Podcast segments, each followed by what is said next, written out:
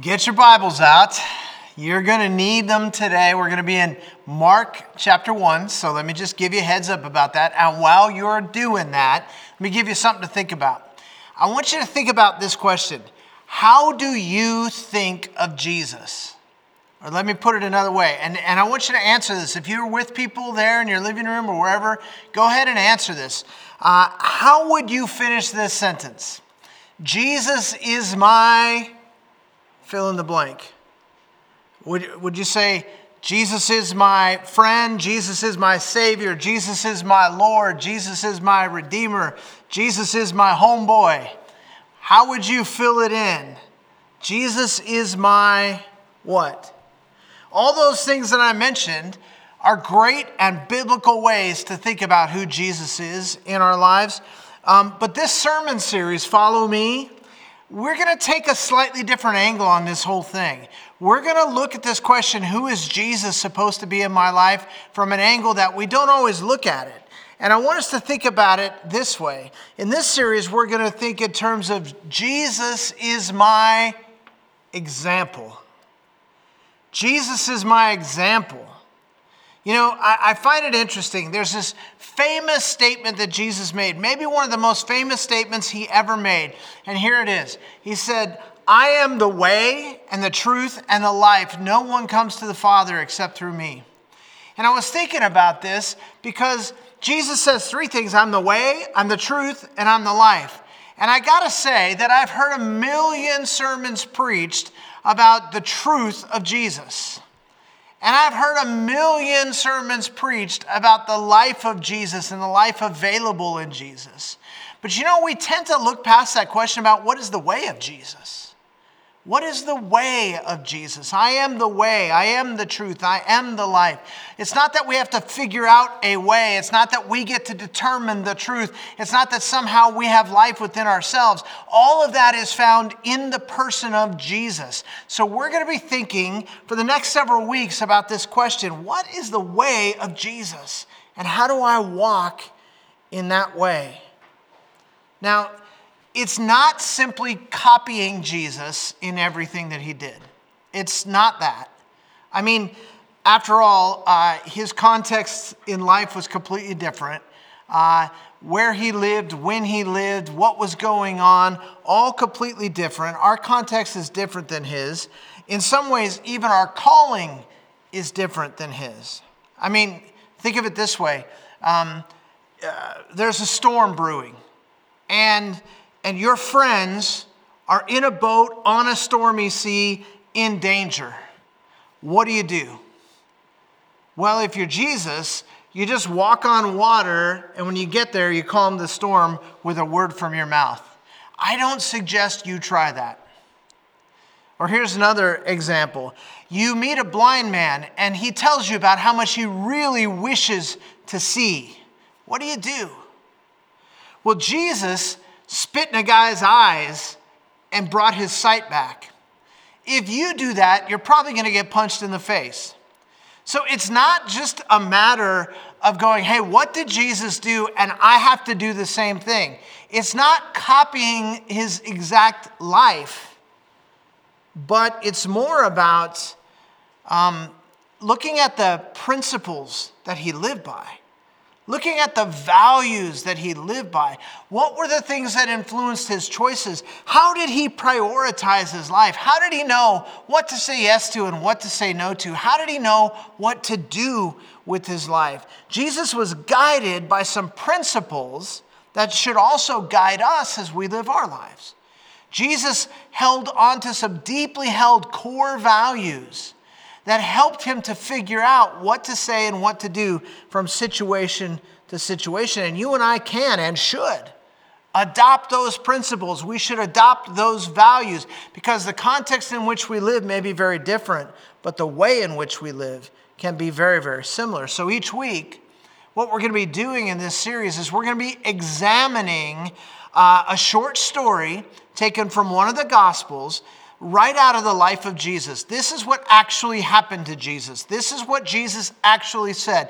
This is where Jesus actually went. This is what Jesus actually did. And we're going to look at a story and we're going to see this unfolding, just history right before us in the, in the pages of the Bible. And we're going to then grapple with how do we follow his example in our 21st century lives? Because our context is different. I mean, Jesus never had his car break down on the freeway and have to decide what to do. But he lived by some principles and values that might help us decide what to do if that happens to us. Jesus never had to minister to people online like all of us as church leaders are trying to figure out how to do now. But his example can still give us some big principles that would help us figure out how we can best minister to people online. Jesus never had to decide who to vote for in a contentious election. Uh, he never had to decide what to post on his social media accounts, and more importantly, perhaps what not to post. He never had to deal with marriage struggles. Jesus never had to uh, deal with an unruly teenager that he was trying to parent. There's so many things that we go through in our daily lives, and we go, you know, Jesus' life is so, so different from mine. It's so distinct from mine. It's so separated from mine. And yet, the principles that he lived by, the values that guided him, are not so different. And they can help us really figure out how do we walk through life in the 21st century. There are examples in his life that can give us a picture of what to do in our lives today. So, in this series, we're going to be thinking in terms of Jesus is my example. And we're going to start right at the beginning of his public ministry. As I told you already, we're going to be in Mark chapter 1. So turn your Bibles to Mark 1, and I'll get you up to speed as you're going there. Uh, it's Mark. Mark just jumps right in, man. He doesn't mess around. He doesn't give us any uh, pre-story. He just jumps right in, and he's very succinct. He starts with John the Baptist and the baptism of Jesus. From there, he goes to the temptation of Jesus in the wilderness, which, by the way, is a 40-day story, and yet he gives it one verse. Uh, he tells us that Jesus starts calling his disciples, remember, follow me and I will make you fishers of men. Uh, and all of that would have taken the other gospel writers probably three or four chapters, but he does it in the first 20 verses of his gospel account. Uh, and then he, Jesus goes to Capernaum to preach, and the people are amazed because he preaches as one with authority and not as the Pharisees and scribes. And then while he's there in Capernaum, there's a demon possessed man. He casts the demon out of the man, and everybody is astonished. Not only does he preach with power and authority, but he actually has authority over demons. Even demons have to obey him. Who is this guy? And then uh, he's invited to Peter's house. He's there for dinner. And while he's there, he meets Peter's mother in law, who's deathly ill, and he miraculously heals her with a word and the word about him is spreading all throughout the region. So he's at Peter's house, he, he heals Peter's mother in law, and Mark gives us all of that in the first 31 verses of his gospel. So let's pick up the story in verse 32 of Mark chapter 1. When evening came, after the sun had set, they began bringing to him all who were ill and those who were demon possessed. I want you to make a couple of notes. If you write in your Bible, maybe you want to underline after the sun had set. Okay, he's already had an incredibly long day. He's already there at Peter's uh, house to have dinner, and now it's nighttime. The sun has set, and people start finding out that he's there, and they bring him who? All who were ill and who were demon possessed. Not a person, not a couple of people, not a handful of people. Everybody in the region who is sick or demon possessed is being brought to Jesus at Peter's house. Verse 33 And the whole city had gathered at the door. And he healed many who were ill with various diseases and cast out many demons. And he was not permitting the demons to speak because they knew who he was. Man, this is quite a day, right? It's already been a long and busy day. He's already gone through Capernaum. It's the Sabbath, it's supposed to be a day of rest, but there doesn't seem to be any rest in it for Jesus. He preaches in the synagogue, casts out demons, and then he goes to Peter's mother in law's house. He heals the mother in law, and now the crowd is coming to him at night when it's supposed to be time to rest. Because here's the thing when people have absolutely pressing needs, they don't always seem to care if you need rest. Don't believe me? Ask a mother of a toddler. Find out how that feels. Ask somebody with a newborn, right? Rachel Brown or Rachel Sandwald or, or uh, Kelly Marley. You know, people in our church are, are dealing with this right now. A house full of little kids they don't stop to go, hey, mom, do you need some rest? Hey, dad, do you need some rest? Especially when their needs are pressing. Kid falls off something and hurts himself, he screams and he does not care if you're reading or praying or cooking dinner at the time. He wants your attention, right? Because when people have a pressing need, they're not interested in your rest, they're interested in having their need get met. So he's supposed to be having a Sabbath dinner with Peter's family and some close friends. But as night falls, there's a knock at the door, and they open the door, and there are hundreds of people outside in need, desperate need of help. And incredibly, Jesus' public ministry is launched in one day. Now, this is an unbelievable start to his public ministry. Any church planter would love to get off to a start like this, right? Hey, last week we, we planted a church in this town, and this week everyone in the town is coming to our church. Everybody is coming for our ministry. Everybody wants some of what we have. That's this is a dream come true for somebody who's launching their ministry. I remember when I was in youth ministry a long, long time ago. And, and I was a part of one of the biggest churches in the country, and we had this huge youth ministry. We had about 800 high school students in our youth group. And let me just tell you what we expected of our volunteer staff. It was at least a six day a week commitment as a volunteer to work in our youth ministry. I mean, if it was a Sunday, you were expected to be there Sunday morning with your students. You were expected to be there Sunday night for the youth service with your students. You might get to take some time off on Monday, Tuesday, we had a staff meeting. Wednesday, we had our big youth group gathering with 400 students.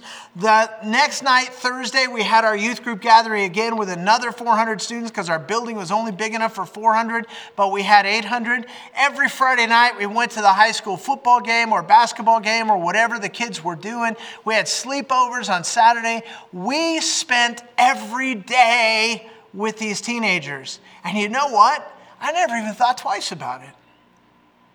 That was my life in ministry in those days. See, Jesus is there just launching his ministry, and this healing ministry goes deep into the night. As I said, hundreds of people outside, some of them on, on cots, some of them blind, some of them screaming because they're possessed by demons, some with leprosy, uh, some with lameness and they can't walk blind people, deaf people, people in desperate need. And Jesus has been one by one ministering to them all night. And it goes deep, deep, deep into the wee hours of the morning before people begin to fall asleep and the crowd disperses. And by the time we pick up the story in verse 35, the whole house is sleeping. Look at verse 35.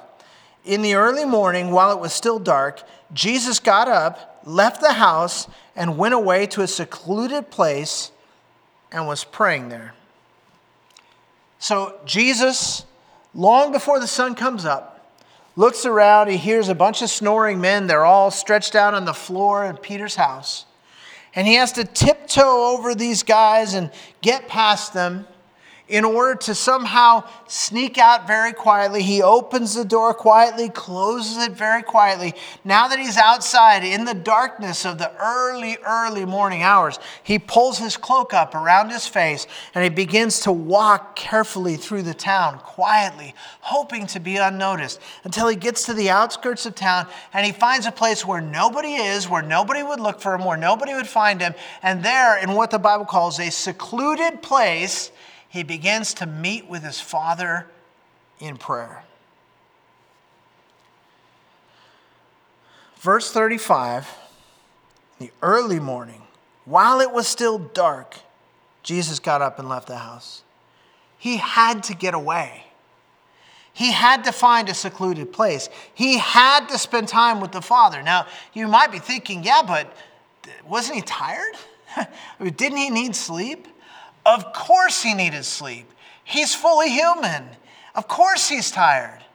But his priorities tell him that what's more important than his rest is his time with the Father because that time with the Father is going to produce a deeper rest in his spirit than sleep could produce in his body. Because he was perfectly wise. And he knew that there was something he needed more than sleep, he needed intimacy with God. And so, don't miss this. Jesus left the crowds.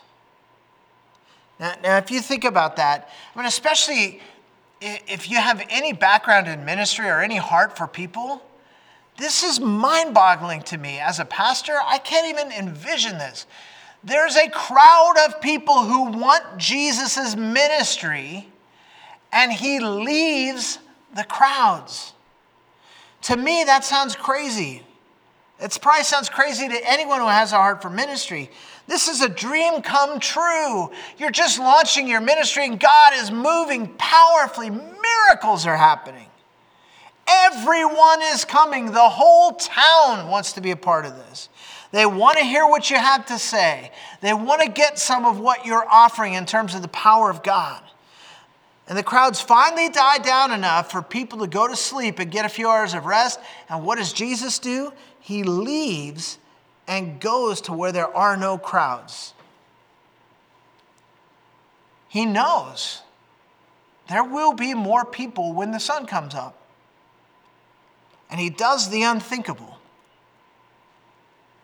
He walks away from the crowds and he goes to a secluded place to be by himself. Now, if you're an introvert, this makes all the sense in the world to you. But if you are a flaming extrovert like me who just loves to be with people, this seems crazy. Jesus leaves the action where the ministry is taking place. He walks away from the crowds. He gets alone by himself in a secluded pray, uh, place so he can pray there. But the seclusion doesn't last long, right? Because desperate people don't wait until a reasonable hour. Would you? I mean, seriously, think about this.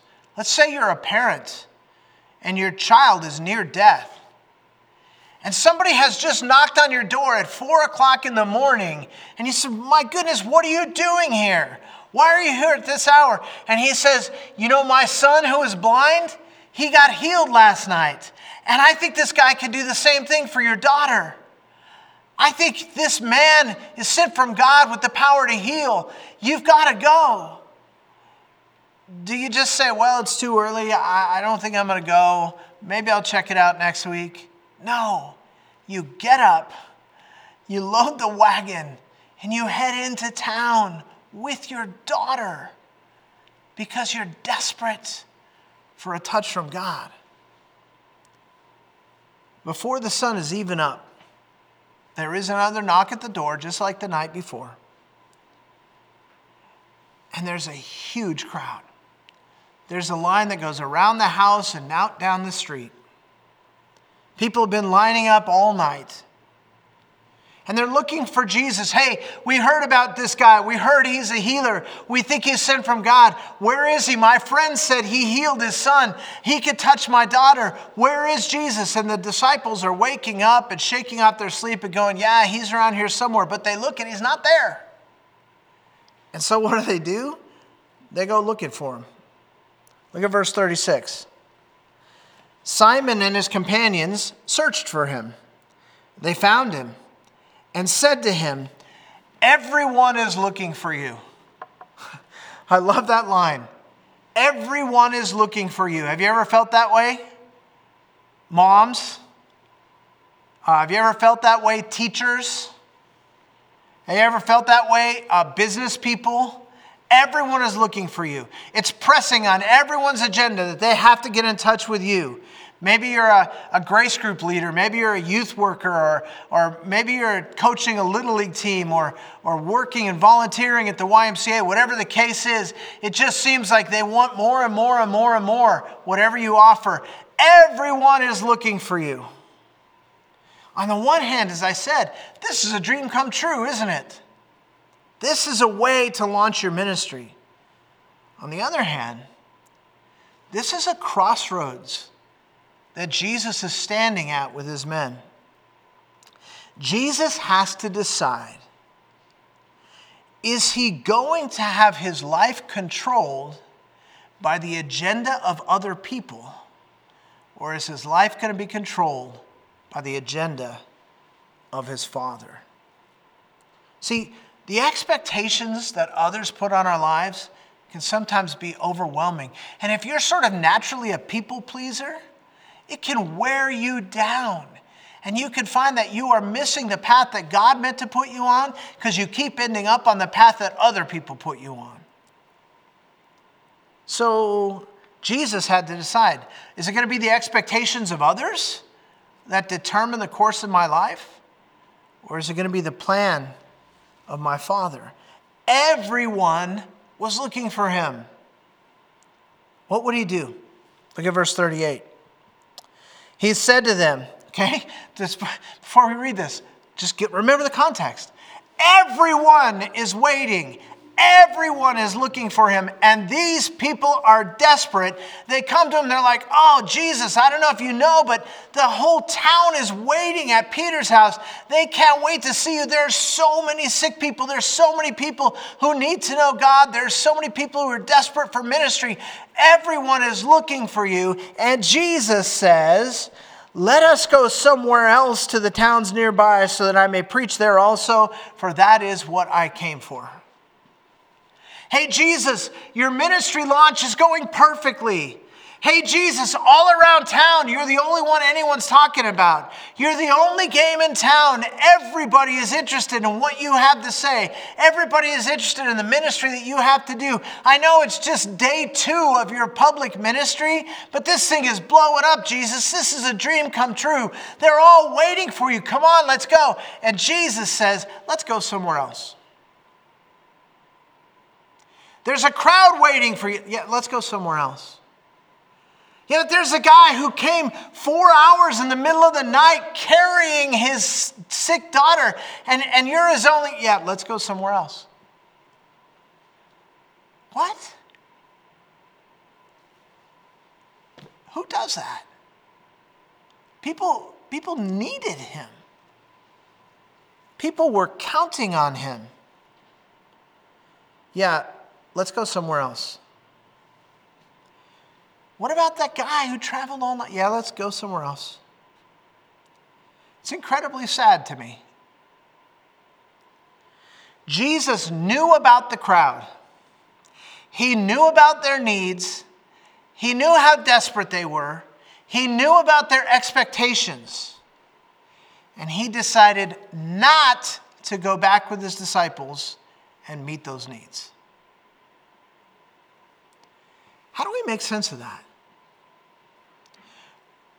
What can we learn from Jesus' example that will apply in our lives here in the 21st century? I want to suggest two huge lessons. Lesson number one is this whatever else you may think, your priority one is your relationship with God. Priority one in your life is your relationship with God. I know you have things to do. I know you set goals for the year. I know you have people who are counting on you, who will be deeply disappointed if you don't get on the train they're trying to put you on. I know you have hopes and dreams and plans to pursue. But if your life is so focused on what you're doing and pursuing, even good things, even ministry, if your life is so focused on what you're doing and pursuing that you don't have time for your relationship with God, it's all going to blow up in your face anyway. Your relationship with God is priority one. He's your most important relationship. He is the source of everything you need. You know, sometimes in life you could st- skip steps. But you cannot skip your relationship with God and think that you're going to live a life with any impact, think that you're going to live a life with any power, think that you're going to live a life that is on track for the abundant life that Jesus said He died to give you. You have to decide God is your first priority. Now, I'm not saying that means you have to spend more hours in your daily quiet time than you spend at work. That's not how we measure priorities. Measure your priorities this way ask yourself, what does it take to push my time with God out of my life? If there's a good game on, does that push my time with God out of my life? If a friend calls, does that push my time with God out of my life? If it's really busy at work, does that push my time with God out of my life? If I'm tired and I just want to sleep in, does that push my time with God out of my life? God has to be priority one because He's the source of everything you need. He's the one who has all the power you need. And so He's your most important relationship. If you try to do anything good on your own power, you are guaranteed to fail. I'm, I'm afraid that you might not have heard what I just said. If you try to do anything good on your own power, you are guaranteed to fail. John chapter 15, verse 5. I am the vine, you are the branches. He who abides in me and I in him, he bears much fruit. For apart from me, you can do what? Nothing. Apart from me, you can do nothing. Oh, my friends, don't let the busyness of life don't let the expectations of others or even your own hopes and dreams get in the way of your personal relationship with God. Some of us have gotten so busy doing good things that we don't have time for our good God. If you're cut off from the source, you can do nothing. Your relationship with God is priority one. That's huge lesson number one. Huge lesson number two is this if you're a follower of Jesus, your life is not about your agenda, it's about His. Your life is not about your agenda, it's about His. With all those people lined up and depending on Him, what did Jesus say? Look again at verse 38. He said to them, Let's go somewhere else Let's go somewhere else, to the towns nearby, that I may preach there also, for that is what I came for. Jesus had a very clear understanding of his mission in life. He knew what he came for. You know, so many times the crowds were so impressed with him, they came and tried to make him a king. And you know what he did? He left the crowds every time because that was their agenda for his life. But he came to die on a cross. and he stayed on task. Jesus understood that he was on the Father's agenda. He understood that his message, that his um, ministry, that his mission was not determined by the expectations of others. It was determined by the will of the Father. So uh, let me ask you this: Who controls your agenda? Your kids? Your boss at work? Your friends? It's easy to get off track and let others determine what our life path is supposed to be about. But Jesus knew who he was, he knew why he was here, and he let the Father set his agenda. It happens again at a very pivotal time at the end of his ministry, doesn't it? He goes off to a lonely place. People have all kinds of expectations of him. He just came into town and they were shouting and screaming, He's the Messiah. Blessed is he who comes in the name of the Lord. Hosanna to the Son of David. He's our Savior. They had one expectation of him. Jesus went to a lonely place to spend time alone with his Father in a garden called Gethsemane. And there he reaffirmed that he was not living his life based on their agenda, he was living his life based on the Father's agenda. He knew who he was, he knew why he was here. And he set his face toward the cross, and he refused to be deterred no matter what people's expectations of him were. Thank God he did. I wonder what controls your life. Do you prioritize your relationship with God above all else? Or do you let the busyness of your life creep in and control you and rob you of the intimacy that God wants to have with you? Are you living your life on God's agenda even when it disappoints other people?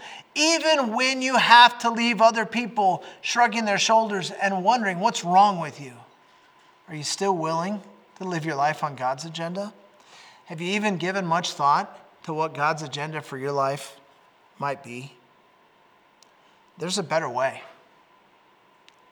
It's the way of Jesus, the one who is the way and the truth and the life, and prioritized his relationship with the Father above all else, and stayed on the Father's agenda regardless of the expectations of others.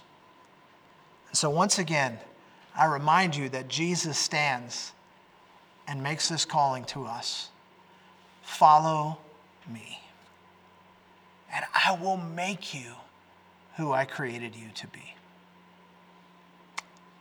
Let's pray. God, we just want to thank you for the privilege of your calling upon our lives to follow you. We thank you that in your perfection, without need.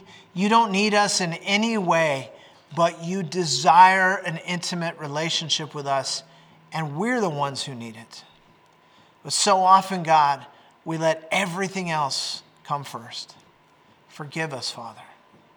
Help us to realign our values, realign our priorities, so that you and our relationship with you comes above everything else. Help us, Father, to resist the pull that is coming from so many directions, to even do good things, but they're not the good things you've called us to. Help us, God, to live on your agenda. We desperately need you. Help us to follow you. For we ask it in Jesus' name. Amen.